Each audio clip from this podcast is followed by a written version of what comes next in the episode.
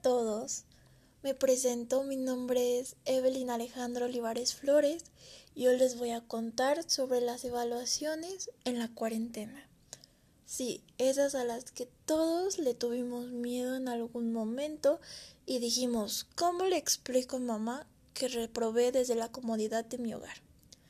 Y amiguito, hoy te voy a explicar desde mi punto de vista cómo deberían de ser las evaluaciones para nosotros los estudiantes y cómo debería de marchar todo desde mi perspectiva.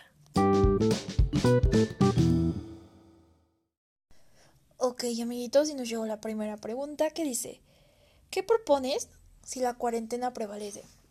Ok, al menos yo propondría que las clases fueran más explícitas y que los maestros no te dijeran chécalo en tu PDF, porque todos sabemos que el PDF no lo entendemos y que si buscamos en YouTube nos hacemos más bolas, nos enredamos.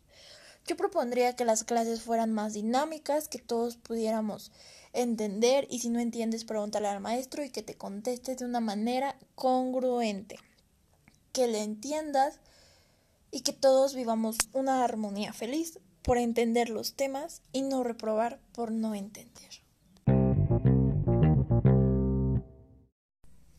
Ok, amiguitos, segunda pregunta. ¿Cómo mejorarías tú las asesorías?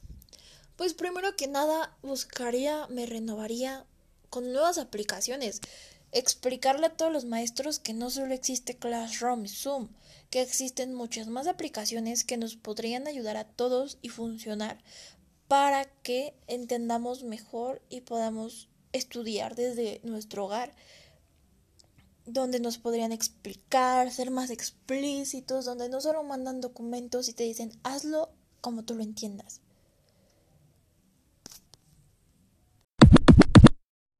Ok, vamos con la última pregunta.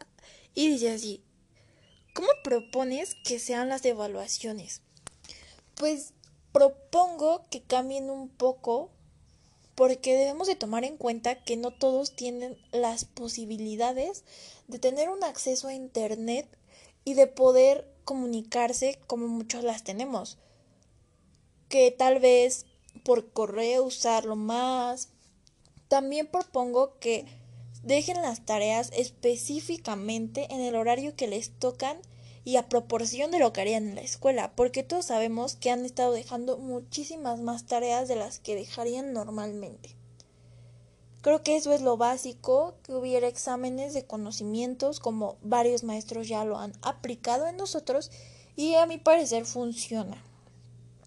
Propongo que las evaluaciones sean justas y adecuadas a lo que el alumno necesita. La última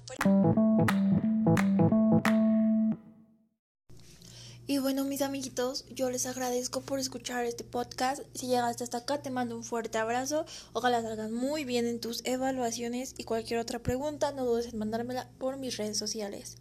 Hasta luego.